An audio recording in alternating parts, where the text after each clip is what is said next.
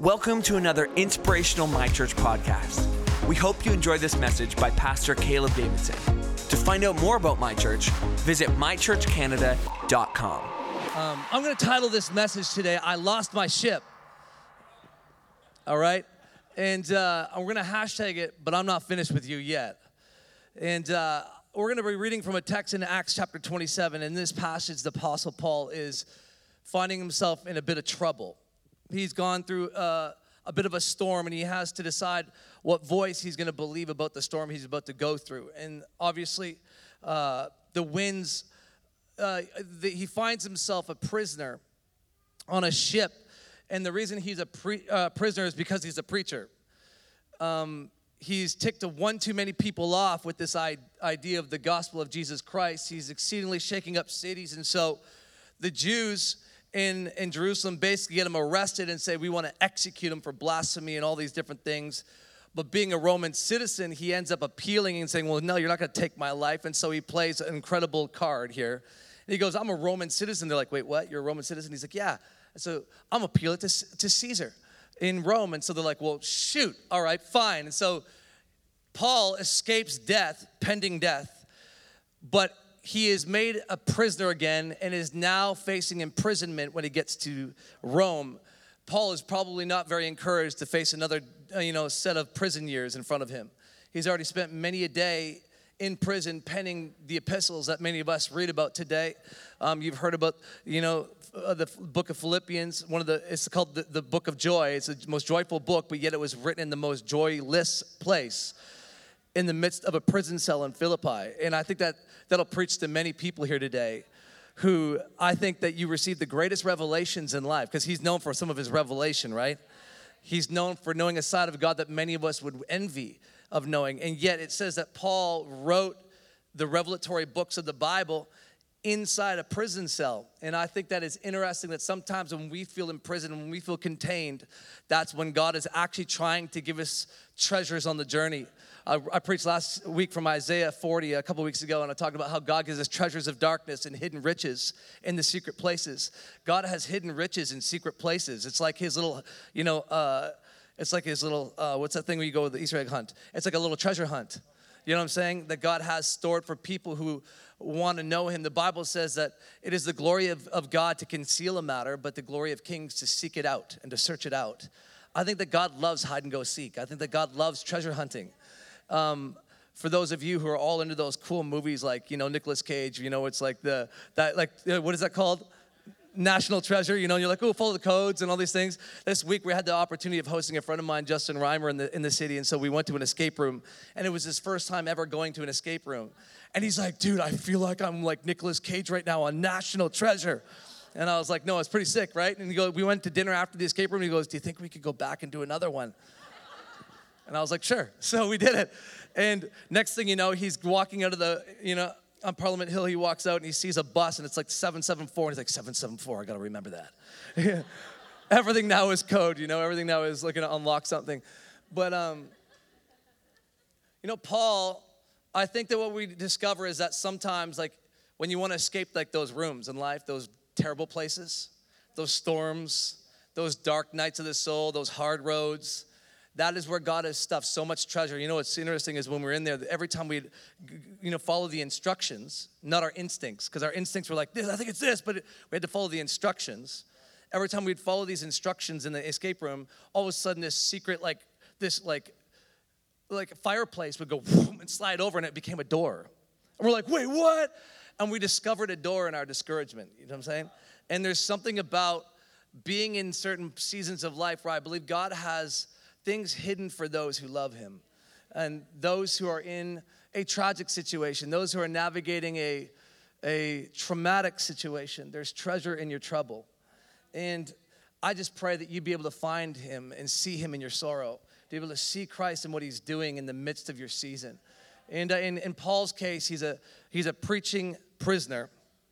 And now he's going to be relocated over to Rome. Now, you got to catch this because Rome is where Paul always wanted to preach. Rome is a destination and a place where Paul dreamed of actually spreading the gospel. But it's interesting, he got what he wanted, his wish, he got his wish, but he didn't get it the way he thought he would get it. And I think that'll preach to us because I think that there's many of us who are going through life going, man, I want this dream, but how God is going about orchestrating it is by, He orchestrates His plans by frustrating ours. I don't know if you've ever noticed that. Sometimes it's the weirdest things how God gets you where He wants you. You know, I think about Mary and Joseph and how, in order to fulfill prophecy for Jesus to be born in Bethlehem, right? In the Christmas story, he had to frustrate their plans. He, he caused them to have to go away from up north in a different province down to another province and, and basically go to Judea, I think it was. And he had to be born in Bethlehem, Ephrata, which is was prophesied where the promised Messiah would come. But get this, in order to do it, he caused the king to say, I'm going to have a census made. So everyone had to travel from where they were to where they were from. And that is what relocated Mary in the exact place where the Messiah needed to be born. All the inns are full, shocker, right? And she's has to give birth in this tower of the flock, it's called, the Migdal Eder, which is prophetic. It's really where it says the Messiah would be born. Uh, the irony of that is that he was born in a tower where the lambs for the sacrificial system were born. And is it ironic that the Lamb of God would be born in the very place where the lambs for the sacrificial system would be born? See, God has a way of frustrating your plans, and, but in essence, orchestrating His. And, and in this case, Paul is getting to where he wanted to be, but not the way that he had imagined. And I think that that, that can preach true of life. I don't know if you've ever got what you wanted, but it came a lot, it was a lot harder than you thought it would be. It didn't happen the way you thought it would happen. It took longer than you thought it would take. You know, this is kind of what Paul is experiencing. And uh, Paul finds himself on this ship with 275 other passengers, convicts. It's a convoy of convicts. And basically, what happens is he is making his way to Rome. And um, on the journey, it says that winds, the winds blowing against their ship were blowing contrary to them. The sailors were having difficult time. Paul's on board ship. And uh, there's got to be a part of this guy that can't believe he's facing prison again. I mean, he's got to stand trial before Caesar. He's not on a cruise ship as the Royal on the Royal Caribbean here, guys. He's not going to Rome on a wine tasting, cheese eating tour here, right? That would be nice. He's not. He, he's actually chained as a prisoner. If it wasn't bad enough, he's now got to face a storm on this ship. And this is where we begin in verse seven. It says that. In verse 7, we made slow headway for many days and had difficulty arriving in Cnidus. And the wind when the wind did not allow us to hold our course, we sailed to the lee of Crete opposite Salmone. I'm going to call it salmon because it seems tasty. We moved along the coast with difficulty and came to a place called Fair Havens near the town of Lasea. Much time had been lost, and sailing had now grown and become dangerous. I, I think it's, I think one of the first things I want to teach us here today, if this would be all right, is that um, sometimes in life on the process to outworking the promises of God in your life. I don't know if you knew this, but there's promise across your life.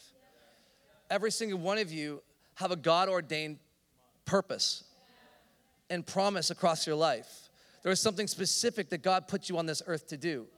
You know, you have a unique fingerprint, but equally, you have a unique fingerprint, spiritually speaking. The gift set, the personality, the skill sets, the background, the circumstances, the people that you have influence with. There is uniqueness to your life that God has uniquely designed and orchestrated you to be where you are today. I believe that if you could say like this, you've been positioned for a purpose. Some of you are here studying in Ottawa and you thought, I'm just here in Ottawa and I'm going to Carleton University. Let's not look any deeper into it. And I don't want to be an overly spiritual, you know, spiro here today, but I came here to tell somebody here that you're much more than a studying student. You're here on assignment and you've been positioned for a purpose.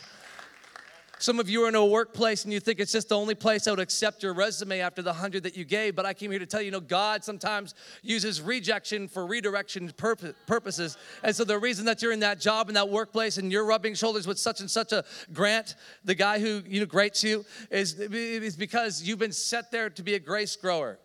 You're, you're positioned for a purpose and there's meaning behind the mundane things that we can often look beyond. And, and, and in this case, it says, on the process to outworking the promises of God in Paul's life, he's got this great promise of one day having this sense of prominence where he's gonna herald the gospel on the, in one of the most influential, the superpower of the day. He's going to be able to speak to them. And he has this idea that he's going to have this grand entry, that people are going to recognize his gift, that people are going to recognize his talent, that people are going to recognize his influence, and they're going to invite him to a table where he's going to declare the things. But little does he know, he's not going to get there by people making a way for him. As a matter of fact, he's going to get there as a prisoner. He's going to go there in chains. And I came here to encourage somebody here today that sometimes God uses adversity for your advancement.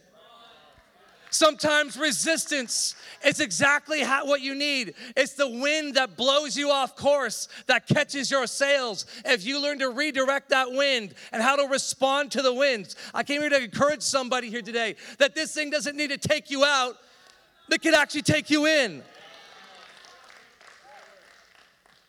See, it looks like Paul is going in the wrong direction. It says that the winds were contrary to them. It says, uh, if you paid attention to the verse, it says, We made slow headway for many days. It was difficult. How many guys know sometimes the process can seem slow? Sometimes it can feel like, am I even making any difference? Is my progress is not obvious. You look back at the end of the day and you think, what even happened today? You look back over the last year and you made res- resolutions, you made resolves, and yet you find yourself under asking yourself, did anything even take place? My progress isn't obvious. I, if anything, my progress seems like it's been prevented.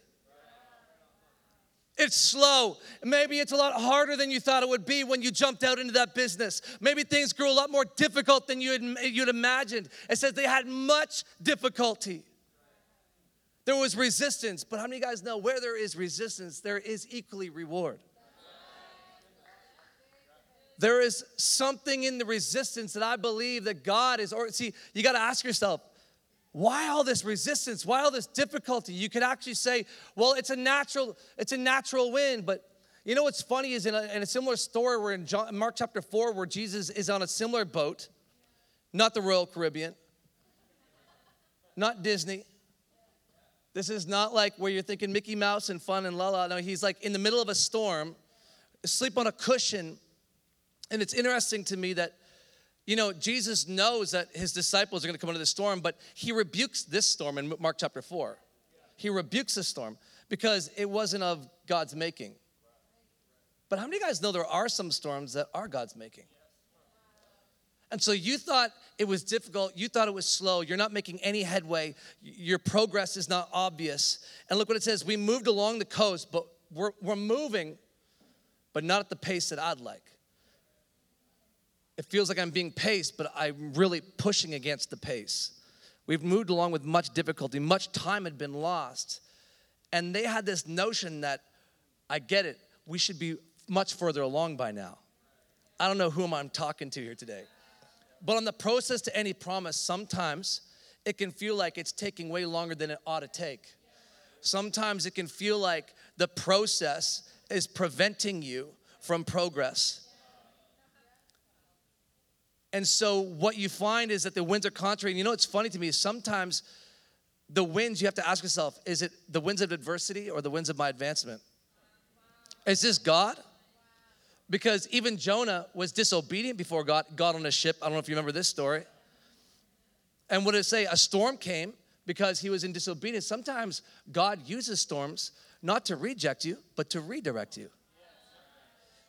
And so it looks like you're off course. It looks like you're going in the wrong way, but could it be that you're closer than ever to your desired destination?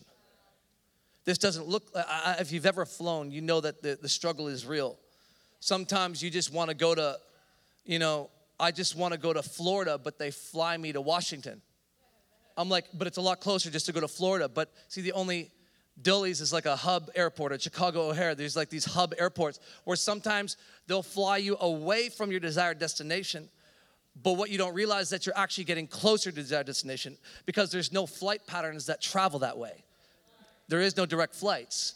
So while it looks like you're, you're, you're mad at the stewardess, and you're saying, Why are you guys taking me this way? This is so ridiculous. I just wanted to go there. We were closer here to there. Now I'm being taken away two hours to go another four hours when the whole trip would have been two and a half hours had you just gone direct. And so you could start to argue in your, in your own logic, in your own sense. But what you don't realize is that the closer you get taken away from where you were, the closer you are getting to where you want to be. But it doesn't always seem obvious. It doesn't always seem obvious. And in this case, Paul is making headway, but it's coming slow with much difficulty and with much lost time. You know, sometimes there are things that remain outside our control that do not allow us to carry out our plans the way we had hoped. Here, because of some windy conditions, Paul found himself under the weather, if you will. Come on, somebody, I'm preaching to myself and he was not permitted to carry out the course that he had charted. Because of the things outside of their control, they were forced to sail with difficulty, and as a result, much time had been lost. They were slow to make nearly any headway, and they thought they'd be somewhere else by now. They planned to be harbored at a destination far from here, but because of unforeseen circumstances that remained outside of their control, much, with much difficulty, they barely made any headway. And I don't know if any of you can relate to that feeling, to feel like because of a set of unforeseen circumstances, that things that remained outside of your control forced you off course and slowed you down you may feel like uh, y- your wife should be ready already. You know what I'm saying? And you're like, babe, get ready along the way. You know what I'm saying? You, now, no married people out there? Okay, I'll just move along there. Lost 50% of my audience on that one. Um, maybe it's the kids, right? You're like, up, would you get your jacket? I mean, why did I use my personal kid's name? I don't know I said that. Would you get your pants on? Would you get your jacket on? Would you just, you know, you're wondering why parents come to church stressed. Some of you single people just use glaze. Want to go somewhere? You're like, yeah.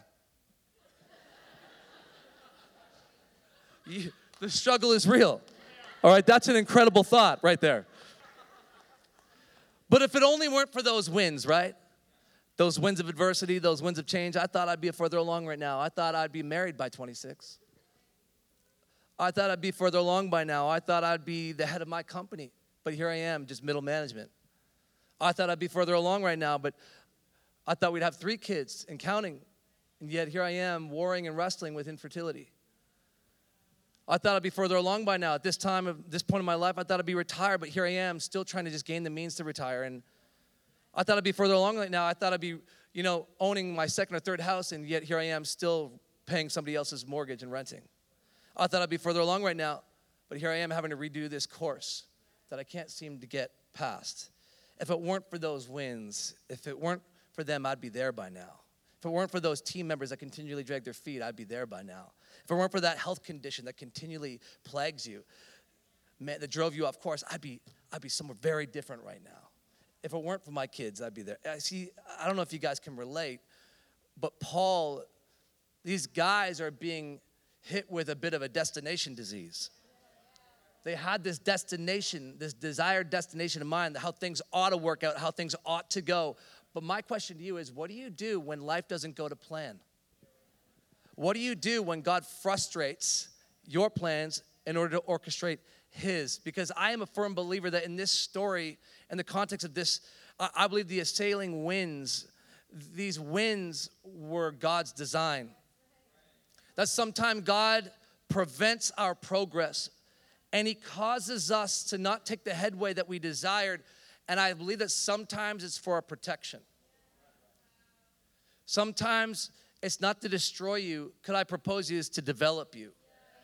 Because when you're held back and you're being forced to wait something out, there's something you can catch terrible things in waiting rooms. In the waiting rooms of life, they always tell you in the, like cough into your elbows, don't use your hands. Some of you are like, oh, and you're wiping your face. I'm like, oh. And then you're like, good to meet you. I'm like, Fist bump. If I ever fist bump you now, you know why. I'm kidding, I'm kidding. Partly. Howie Mandel here, germaphobe, you know, like. Uh, but the truth is, is that maybe, could I propose to you that God, see, in the waiting rooms is where God does weighty things. It's where He begins to I, I talked about it last week. Sometimes he blinds you in order to bless you. It's, it's where he causes you to have to dig. You got to dig into your convictions and know how am I gonna how am I gonna wait this out? How am I how am I gonna navigate, if you will? using some nautical language here. How am I going to navigate the waiting rooms? So these guys were impatient, right? These guys are like, man, we want to be in Phoenix by now. Right, Brock? They want to be in Phoenix. I don't know where Brock is. Where is he? He left. He's somewhere. Yeah, he's good. He wants to be in Phoenix right now, and and yet they find themselves in a place called Fair Havens. And because it says it was late in the sailing season and that hashtag winter is coming, goat fans out there, come on. And uh, it says that they find themselves having to turn in into winter in an undesirable destination, but they wanted Phoenix. It was much more favorable. It was a much great, it had better pubs and better clubs. You know what I'm saying? It had a better port, it had a better harbor. And and so they say, you know what, I, I don't want to stay here. And so there's this, see, when, when you've lost your ship, there's the first point I want to make is there's the warring in, the process to a promise. There's this, there's this, if you guys can go to my first point, the warring. Eh, eh, eh, no, go back, the warring. This is great though. This is these are points, but not the yeah, there you go. And I came here to tell you that God's delays are not God's denials. That sometimes it's in the waiting rooms where God does weighty stuff and that He actually wants to see what is inside you. He wants to see what you're made of. And, and so he causes you to wait and he holds you back. And sometimes it's in his providence, sometimes it's for your protection, sometimes it's for your preparation. This, these waiting rooms are a time where he's like, just, just follow my time. But if you've ever been impatient, and you've ever wanted to make the dream come about a little bit faster than you ought, then maybe you, you know what it's like to find yourself in this situation. Paul says, Don't don't run ahead of God on this one, guys. Paul warned them. He says, Men, I can see that your voyage, if you go forward, if you press on, it's going to end disaster, in disaster. It's going to bring great loss to ship and cargo. Verse 10. And to your own lives also. You guys got some water there I can have? Um, but the centurion, instead of listening to Paul, get this, instead of listening to Paul, he, he turns to the owner of the ship and to the pilot. I mean, who is Paul? Can we be there? Can we, can we go there? Who the heck is Paul? You're some preacher. Isn't it just like preachers that think they know everything?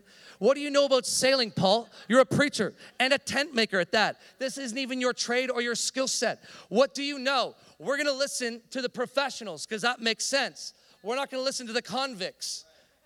We don't even know whether you're guilty or not.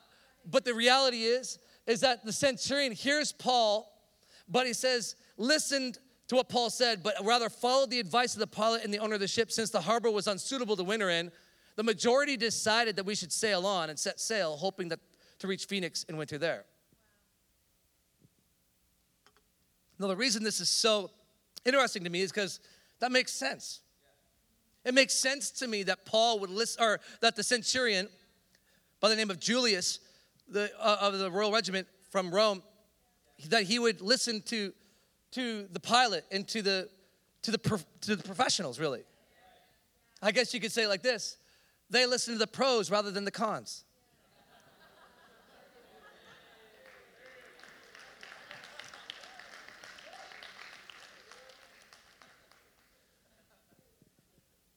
But the real question is is that you got to ask yourself what do you do when life doesn't go to plan what do you do when you're, you're forced to stay stuck in a situation that is less than desirable? Do you pace yourself or do you push yourself? See, I know some of you in your ego, you're like, I can't be seen in this place. This is this doesn't look good on me. And so what I'm gonna do is I gotta keep that impressing look going on. So I'm gonna make sure that my Instagram and my filters and all my all my, my angles are just right to make it look like I got a crowd behind me, that I'm very successful that I've, I've got this profit margin, that I'm hanging out with these people, and I got to look impressive, even though my life is far from impressive. Even though, you know, when we're honest, if people could only see your behind the scenes and not your highlight reel, maybe they would be, they'd see something a little bit different. They'd recognize that the health of your life doesn't necessarily reflect the, uh, you know, the image that you're portraying to people. And so, what we often do is in our ego, rather than listening to the voice of Paul, which really, in this case for us, would represent the wisdom and the voice of God. Rather than listen to the instructions of the Word of God, we listen to our instincts rather than the instructions. My instinct says, though, my ego says, I can't be found here. I don't want to stay here. This is not a good spot. It doesn't look good. It doesn't feel good. I would rather look way more impressive and have the comforts and all these things. But sometimes, you see, it's in that tension that God does the growing. And so, Paul levels the warning. There's the warning, but then there's the warning. And the warning comes, he says, guys, this is gonna end in damage and loss. And because they're delayed and now detained, they determine their course of action. And rather than listening to the voice of the, uh, you know, weigh out the cons, they favor the pros. And my question to you is what voice is leading your life? Because the voices in your life, I've discovered, affect and determine the choices of your life. You know, in Exodus 18, Moses was rebuked by his father in law because he was listening to everybody's opinion. And he goes, in Exodus 18, I think it's verse 21, 19, uh, 18, 19, he says, You've been listening to everybody else, now listen to me. See, there's godly advice and there's good advice. I wonder who it is that you go to for counsel because your counsel always determines your course. Can I, can I advise somebody here today? There, there's people who have good advice and there's people who have godly advice. When you look at their life, ask yourself do I want to look like them? Do I want to talk like them? Do I want to be like them? Ask yourself, when you go to advice, just ask yourself, do I want their life in any way, shape, or form? Because what I've learned is that sometimes we, the voices in our life become the vices of our life. Because we've been hanging out and leaning into the wrong voices far too many times and for far too long now that we get distracted and pulled away from God. And this is why I think what happens because what we do is we think, oh, that seems sound, that seems sensical, that looks and sounds like good advice. And so, because it's good, we equally create, we, it must be synonymous with God. Because what we've done in our immaturity as the people of God is said, good must be God.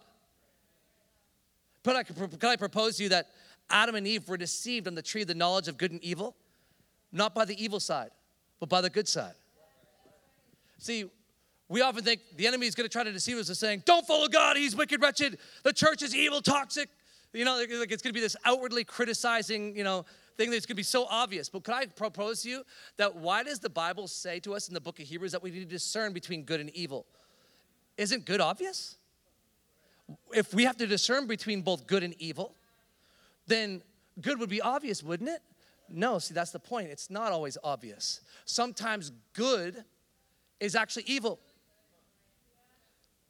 Because in the case of Adam and Eve, the, Satan himself used good to deceive them from God. See, you will be, God knows that if you eat of that tree of the knowledge of good and evil, uh, Eve, and you, you taste of its fruit, your eyes will be opened and you will be like God. What was the whole pursuit of the tree of the knowledge of good and evil that caused them to fall into sin? That they could become more like God. So the, the pursuit was good. I want to be more godlike, don't you? But the problem was they didn't realize that they were already, according to Genesis 1, not Genesis 3, where he's doing this, Genesis 1 26 says, You've already been made completely in his image and in his likeness. You can't become more of like him when you're already fully like him. But the enemy goes in your ear and will always try to tell you that you need to be more like God.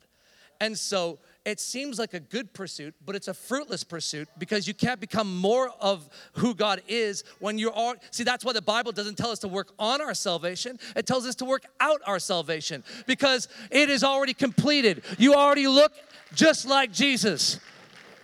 But the problem is that some of us don't believe that just fully yet. We think that we still got some work to do. And practically speaking, maybe you don't always get it. But spiritually speaking, you understand your spirit is already made complete. And now it's about working it out, not working on it. This is not something you achieve, it's something you receive. And so the bottom line is it was good that was uh, given in exchange for God in this scenario. And they forfeited everything they had with God on account of this pursuit of good. Because sometimes what I've learned is that it may look good from far, but when you get in it, it's far from good. I mean, they told you not to date that guy, didn't they? I mean, he looked so good from far, right, ladies? He said all the right things. He says, I looked and I saw that this tree was desirable. You know what I'm saying? It looked pleasant and, and good to the eye. You know what I'm saying? And they told you not to date him, and you said, yummy, yummy. Now there's a human being growing in your tummy. You know what I'm saying?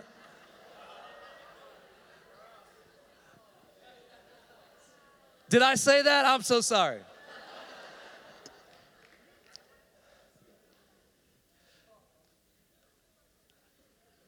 You know, they told you it looked so good. It looked like a good idea to move in together.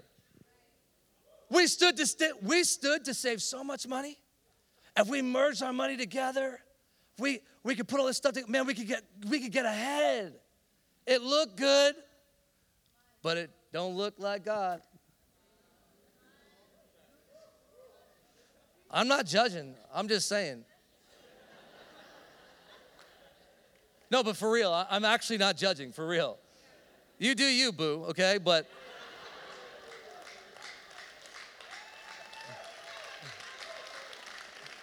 I'm just saying sometimes it looks good and it ends in heartache and heartbreak. Hey, it looked good, didn't it, guys? This guy, no, baby, he's gonna open it up for us. It's gonna be an incredible business deal. But your wife's discernment was like, don't trust this guy with a 10 foot pole. But you're like, no, look at the fine, look at these checks coming in with this guy. He showed us the checks. Look at this, it looks so good. And she, with her wisdom and her discernment, come on, fellas, there's a reason that she's sitting next to you. Because sometimes you're so stupid, you can't even see the light from the, the tree, you know what I'm saying? You know the saying, whatever that saying is, the trees from the forest, you know what I'm saying? And you just got dollar dollar bills. You've been blinded by something, but she's not blinded. She sees right through it, and it looks so good. But you discovered on the other side, don't hit your wife, don't hit your, your husband, ladies, don't hit him. Don't look at him, just look at me. You're out tons of money right now, aren't you? You're just trying to scrape by and get ahead now because the truth is just trying to dig out of the hole that, that has been created. It looks so good. Man, it looked so good to get that treatment. It looked like a good idea, but it ended up biting me. It looked so good to jump into that opportunity. It looked so good to go to that school. It looked so good to take out that mortgage rate at that thing at the time. It looked so good to start that location. You know what Proverbs 14 12 says? There's a way that seems good to a man, but in the end, it leads, it's a way to death. It looks good, but it's not God. And I think that that's where we have to have the instructions of the Word of God and build it because it's not my way, it's, it's His Word, not my. His name's Yahweh. Yahweh, God, because it's Yahweh, not my way. You know what I'm saying? It's, it's build it God's way because I, because here's the thing we need to get settled. I get it that you think you know best, but that's only because you, what I've learned is that my greatest mistakes have often only shed light on my greatest mistrust. See, because I don't trust that God is actually working towards my betterment, that He has my best interest at heart, that I don't believe in. So when it doesn't come in my timeline or my time frame, when it doesn't come the way I want it, how I want it, when it takes longer than I think it should, I sometimes can go, God, I'm just gonna. You didn't see that? See, I did that for you. Just wanted to make that door open a bit. You were gonna open that? Just, sweet. And he goes, All right, fine. You wanna go through that? Go through it. You know what I think about? Abraham and Sarah. You're gonna have a promised son. But it didn't come on their timeline, did it? Man, God, when I was 50, that made sense, that promise. When I was 70, I started to get a little desperate. When I was 99, I was no longer desperate, I was despairing. And now you're making me nail bite. And so what happens is, is that Abraham listens to a voice in his life, a voice of reason, but not of revelation. And watch what he says. His wife says, Hey, you're gonna go take my concubine Hagar, and you're gonna pay a little conjugal visit, and you're gonna go make me a son because the way God's gonna obviously make what he meant was he's gonna give us a son through Hagar. And so you gotta understand. Abraham finds himself between a rock and a hard place. Okay, what do you want me to say right now? Uh, you know, he's got one woman and another woman in the other area. He's like, okay, wait, what? Uh, he goes, if you say so, you know. And but get this, he goes and they have a, a baby boy. His name's Ishmael. But now as that baby boy, uh, and, and Ishmael and Hagar, his mom, are raised up in the same house as Sarah, she ends up hating Hagar and Ishmael. She ends up having total like, she's like, man, I don't know if she thought by doing this that somehow it would be unsuccessful and that God would see that, yeah. But no, it was successful she pounded a door down, and God was like, Fine, I'll let you walk through it. And her greatest mistake only revealed her greatest mistrust.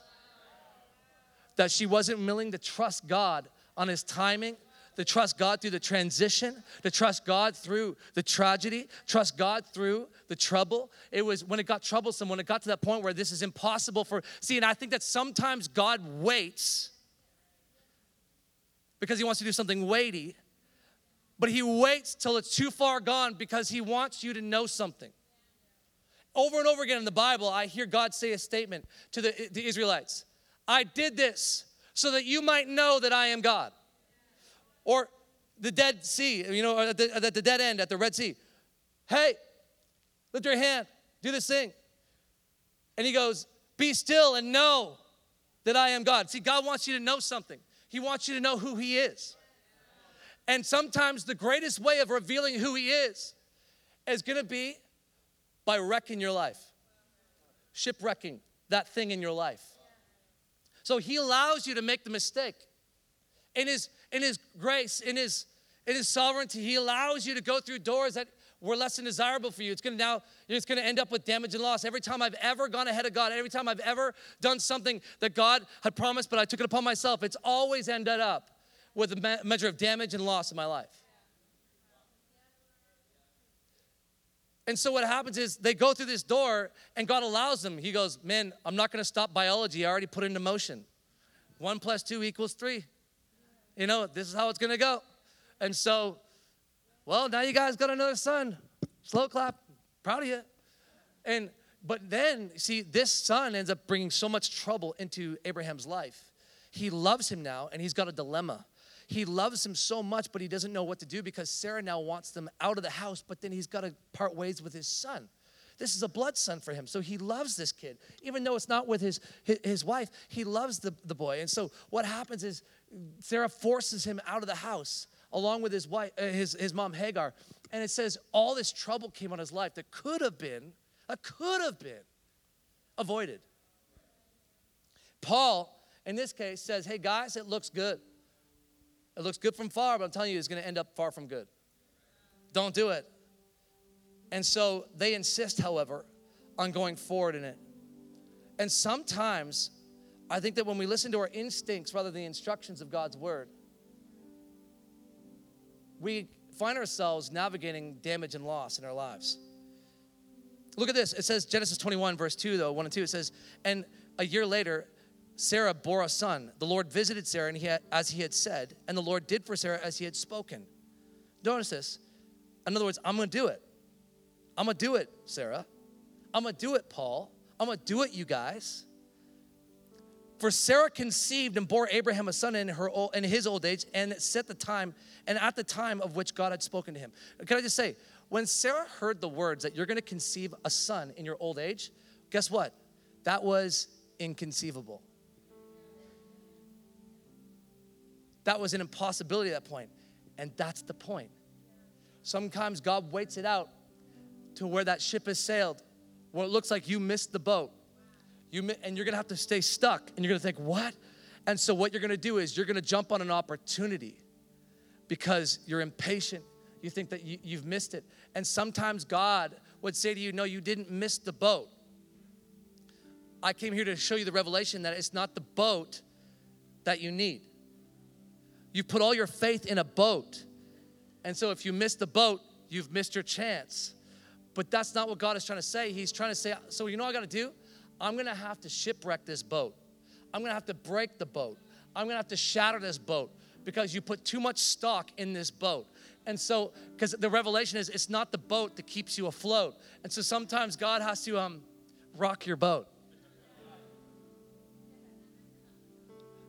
And so what happens is it says the wreck happens. Paul was right. They kept sailing along. They refused to stop. And verse 14 picks up and says that a very long wind, hurricane force called the northeaster, swept down on from the island. The ship was caught by the storm and it could not head into the wind. So they gave way to it and were driven along. The northeaster. There's a wind coming from the north and a wind coming from the east that creates a hurricane type storm from called the northeaster. I don't know if you've ever felt like you've ventured out into something that looked good then only. It looked, it says they had a gentle wind, and so they saw their opportunity and they set sail. And I don't know if you ever had an opportunity that looked good and you set sail and you endeavored into it, only to feel like months down the road, weeks down the road, a year or two down the road, all of a sudden the storm came from every side. It was coming from many different angles and many different locations. And it was coming in and beating against her boat from every single side. This is Paul. And that phrase is so descriptive, driven along, isn't it? They gave way to it. There was a point where they couldn't fight it anymore. They didn't have the, stra- the strength. They didn't have the know-it-all. They didn't have the capability to, to, with, to, you know, to withstand this storm. And so it says they gave way to it. And that's how a lot of us feel and live our lives, driven along with the thought of panic comes, we just go with it.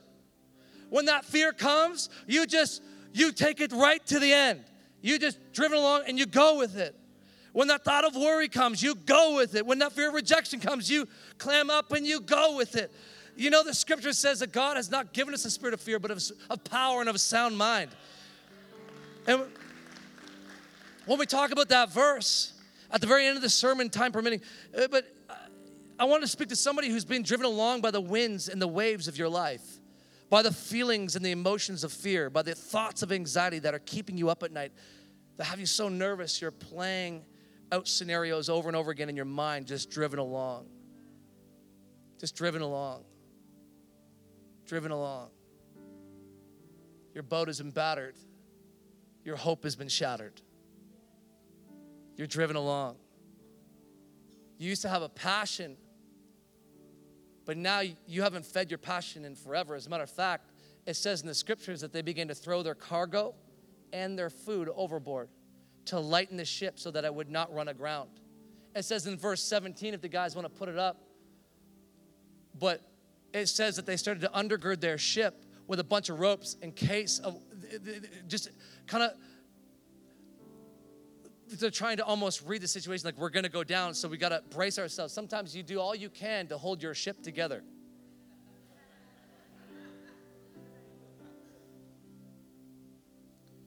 And in this case, they were doing everything in their own natural ability to hold it together. See, what I've learned about life is that the voices in your life affect the choice in your life, but you have the freedom of choice, but you do not have the freedom of consequence consequences are inevitable. By, the Bible says it, I get it in 1 Corinthians, it says that all things are permissible, but not all things are beneficial. I love that we live in a grace age where God isn't looking at our do's and our don'ts. God isn't like judging us upon what we did or we didn't do, whether we have or we haven't. He says, do whatever you want, but let this rule your life. Let it, let love rule your life. Because while all things are permissible, you can do whatever you want, not all things are beneficial. Could I say it like this? You have the freedom of choice, but you do not have the freedom of consequence.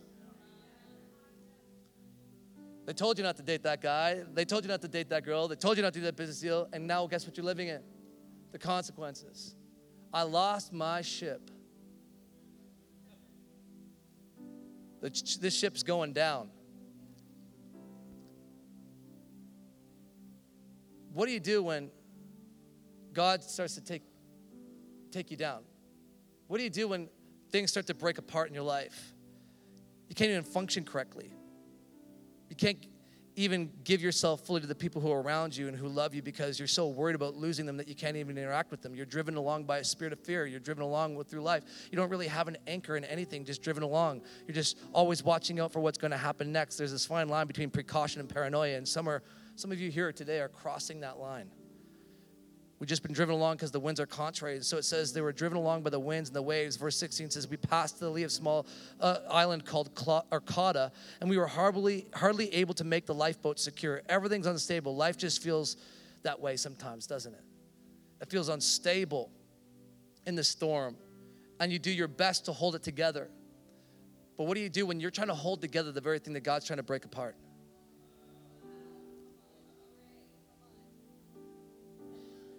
See, because this is what I know about transition. As when God sometimes transitions you into the more that He has for you, it doesn't always come about in the way you thought it would. It might be a little bit more harder. It might be more, more difficult than you think it is. It might take a little bit more time than you thought it would. And here's what I also know is that sometimes the things that you hold really tight to, God wants to break apart because He wants to establish the hope of His calling. He wants you to understand that your hope is not in the boat, that to not rely on a supply that is not Him, Sometimes God has to break your systems of dependence to free you because you're held prisoner to the boat. See, Paul was a prisoner on the boat, but watch this. Paul was a prisoner to the boat. He was, he was held prisoner that thing. Some of you are held prisoner to the fears of what would happen if I lost this thing. And so Paul says this in the, in the verse. He says to them, he says, Men, I perceive you should have listened to my advice. Here we are. I told you so. Like, does anybody else right there want to just like slap Paul? Don't you just hate those people? That's just like the church, isn't it? Come up to you. Are you down? Sweet. Poof. it's like, let's not be that people. Let's not be those people that kick people when they're down. Let's not remind people of the reason that they're in their, their the, of the reason that they're in their, their, you know, this storm right now. Let's not remind people of, of the reason that their kids are misbehaving. You know, let me give you a reason. This is why your kids are like this if you would only do such and such a thing. This is why your business is where it is because if you and we always want to get uh, ascribe a reason to our calamities. And Paul starts to do that, but what he needed to do is not give them a reason, but give them reassurance. That though you're here, he says, Man, you should have listened to me. Didn't have to go down like this. It did not have to go down like this. But he says, But keep up your courage, men, for an angel of the Lord visited me last night. And he told me that, Paul, you must. Oh, okay, good. But after a long absence from food, then Paul said, Man, you should have listened to me and not sailed from Crete and incurred the disaster and loss. Next verse.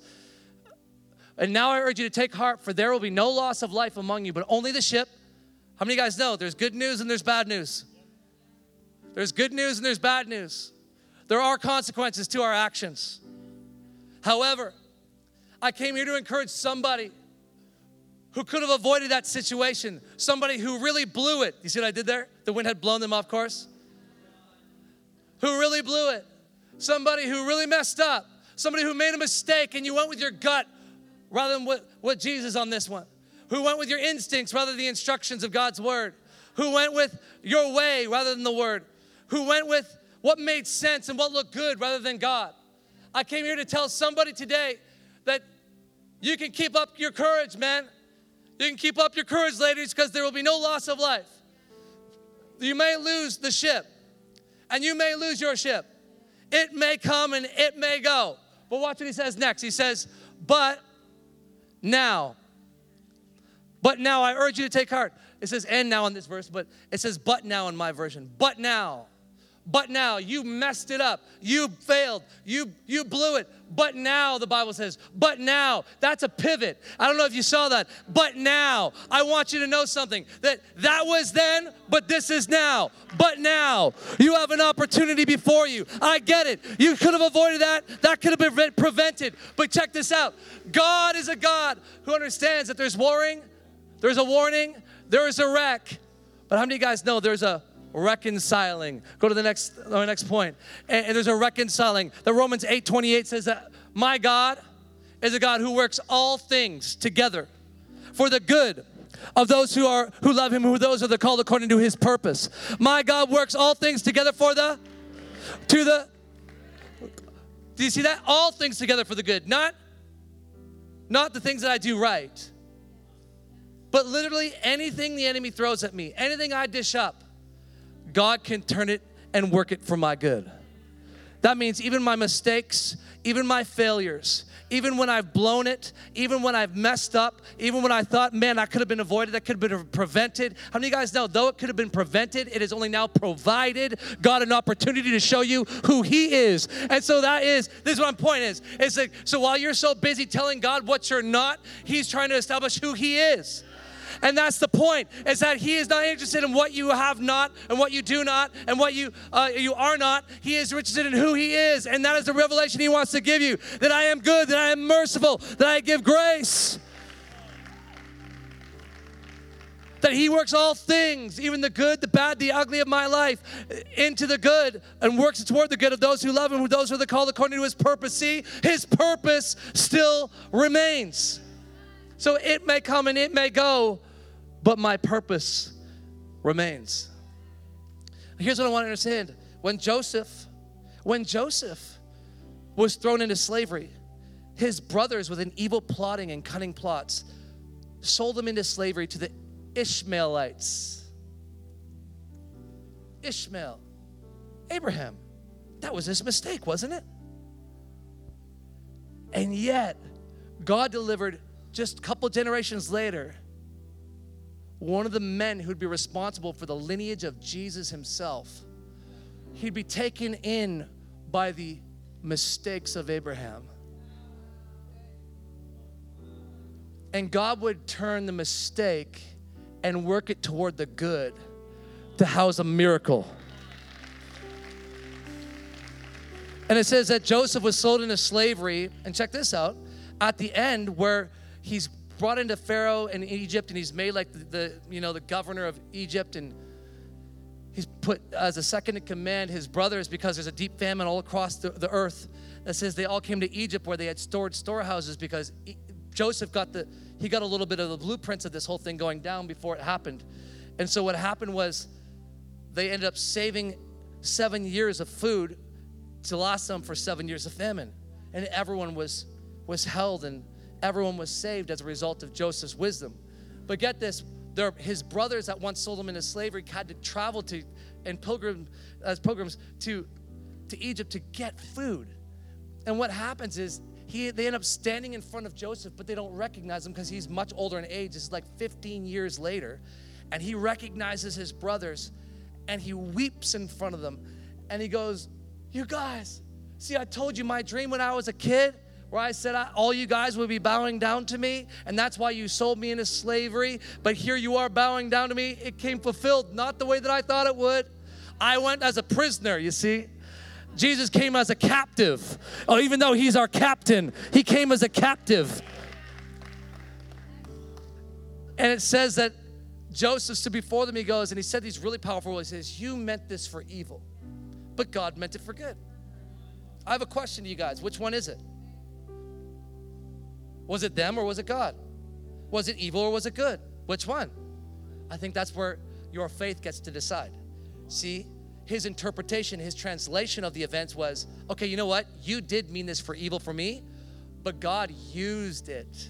He works all things together for the good he works all things together for the good. And so while it didn't originate in his hands, this wasn't in his intent toward my life. While this thing, eh, when their plot against you, while that false accusation was not born in God's heart towards you, I want you to know something that God will use even your adversity for your advancement. That God can turn that lemon into lemonade and refresh you. He has a way of reworking and rerouting. I, I don't know if you guys have ever taken a GPS system before. I don't know if you've ever used that in your car. And you, I don't know if you've ever ever done this, but it doesn't matter how many wrong turns I take on that stupid thing. That woman, she never loses her cool.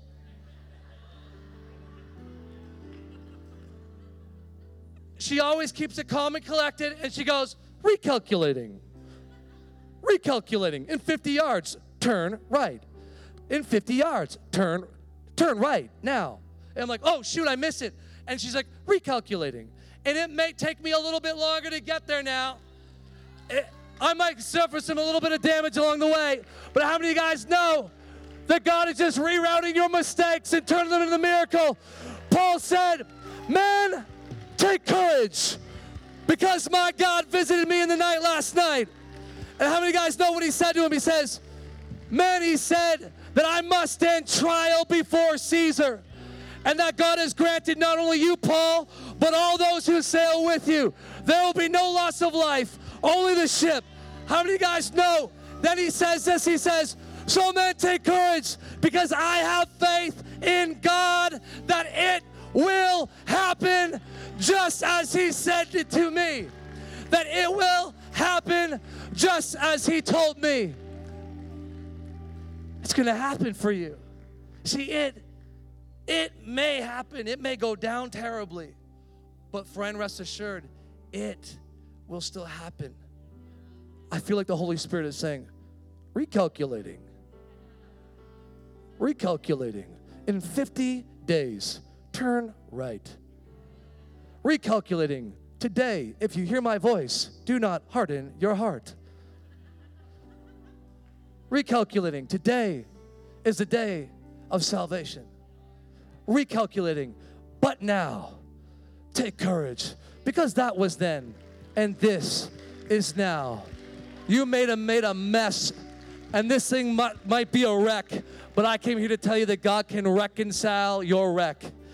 that he can make something beautiful from something that looks, I, I'd like to say it like this one man's trash is another man's treasure. Since we're staying nautical here today, I came here to tell you that God can make a treasure out of your trash. That He looks at your mistake and He says, I can work with that. I can repurpose that. I can rework that. I can reroute that. It doesn't matter how far you've come, what you did or what you didn't do. I believe that Jesus is here to remind somebody that it will happen. Can I give you three treasures, pieces of treasure for your transition? Three pieces of treasure for your transition, and we'll end. Three pieces of treasure for your transition. Here it is. Paul said, An angel of the Lord visited me last night. That means God, an angel of the Lord, he said, stood with me. God stands with you in the storm. Number one, the treasure is that God's presence never leaves you nor forsakes you. You may forget him, but he will not forsake you. He is always with you, friend. I don't care where you've been or what you've done. God is with you. And he stands with you in the storm. Number two, he says, Paul, don't be afraid because you must stand trial before Caesar. See, I can't die in, die in this trial because God has another one in front of me. You see what I'm saying? He was going through a trial, but he had a much greater trial ahead that he was going to use. God was going to use the trial to talk about who he is to the authorities of Rome. How best to get a seat at the table and be right before the authorities of Rome than to come in as a convict full of conviction. We need to be led by our convictions and understand that God's presence will never leave us, never forsake us, that God's purpose. See, Paul, you must stand trial before Caesar. I still have greater purpose than you. This is not going to take you out. I get it. They failed. You blew it. This is you know, all these guys put you in this circumstance. How many guys ever been a storm of somebody else's making? This is Paul's scenario. He tried to warn them but they wrecked it. But God can reconcile it. And it says that He says to them, Hey man, don't worry. You got a greater trial ahead. God's purpose still remains. And the last thing He says, I will grant you all the sailors who are with you. You must go and meet, reach Rome. There is a promise, there is a presence, there's His purpose, and there is His promise that you will surely make it. So, Paul, the ship goes down. These guys are terrified. They like wash up on shore and they get there. And we'll end here. I, I get I, I, take a little time here. I, I feel like this message has been floaty for me this week because of my sickness. So, forgive me, guys. But where, where it ends up is they, re, they end up in Malta, okay? And they're shown unusual kindness. You know what Malta means? It means honey sweet. It means a place where there's a lot of bees that produce honeybees there. And it's a place that produces a lot of honey and it meant sweet. How many guys know there's something sweet that God wants to give you in the midst of a very souring situation? God lands him on Malta, and the, the people group there, they were they called them barbarians in the original language because they didn't speak their language. How many guys know sometimes in our mistakes we end up in very unfamiliar places, in an uncertain place, in a place that is unfamiliar, unknown to us. We don't speak its language. This is all, I, I never had a grid for this, right, babe? And how many of you guys have ever been on Malta before in that unfamiliar place? You've ever landed in a place where you're like, man, this is weird, but it's good. They're showing me kindness. And so, Paul, in this moment, he begins to help the people. They're getting, they take all 276 passengers aboard the, the ship and they begin to make a fire by to get them warm because it's now cold and they're wet and they just want to warm themselves. So Paul's gathering firewood to help the people make the fire. And get this, get this. Like, I mean, for reals. He goes to put the, fi- the wood in the fire, and the heat of the fire causes a viper to lash out and fasten to his hand. And you got to be like, what? And so, in front of God and everybody, this viper's literally fastened and locked itself to his hand in front of everyone. Well, the tribal people, the barbarians, these people that are uh, the home, Malta's their home. They look at him and said, God surely didn't spare this wicked murderer from what he survived in the sea. He wanted him dead. And so they they watch him and they said, He must be. Isn't it amazing how some people love to judge your journey? Isn't it amazing how people love to criticize you in your crisis? And they love to ascribe a reason to what you're going through. You don't need a reason. Can I just say that sometimes life happens. Paul, in this case, can we accurately put it? Can I just put this out there? He did nothing wrong. And some of you guys are looking at other people, other businesses, other family members, and you're judging their journey. You think, I know why this happened. Because you have an incomplete picture of what people said to you. And so now you find yourself in the judgment seat, playing God for a day and ascribing reasons and purpose to why they're they're, they're experiencing so much pain. You start to ascribe so much judgment to their journey. Can I, can I just watch this? It says, and immediately it says, it says, when they said he must be a murderer, I don't know if that's up there, you guys can get that next verse. It says, they watched him to see if his hand would swell up and that he would drop dead. And guess what happens? Paul doesn't drop dead. As a matter of fact, he just shakes off the snake. How the heck was he so calm and collected? How the heck did Paul not freak out and think, oh my gosh, that's it. This is surely going to take me out? You see, because if the shipwreck didn't kill me, God already told me that I must stand trial in, in Rome.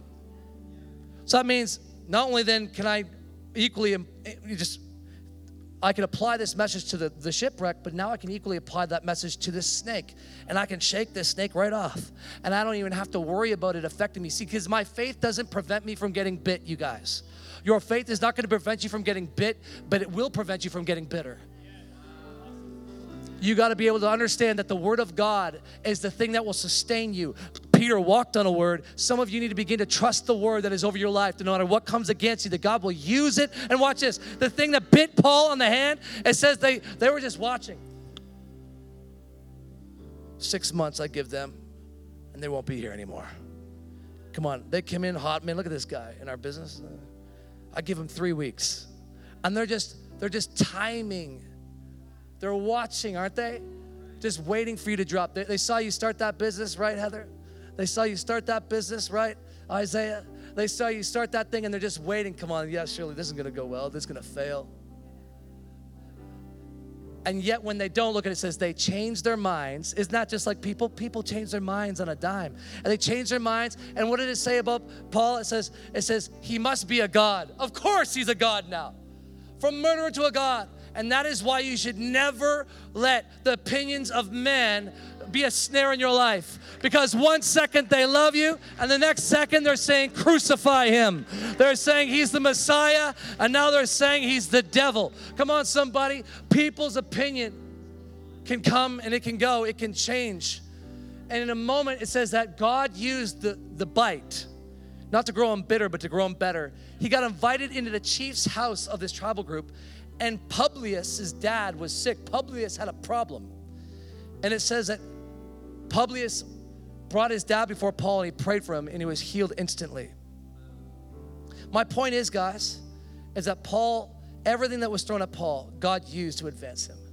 Everything that is thrown at your life, when you understand that his presence is with you, his purpose remains, and his promise is still pending that, Father, I pray that you would show your people that no matter what it is, that God, you are with them. And so, Father, I may have lost my ship, but Father, I recognize that you are not finished with me yet. That, Father, my purpose still remains. And if there's anybody here today who needs to put their faith in Jesus here this morning, we hope this message blessed and encouraged you. To find out more about our church, visit mychurchcanada.com.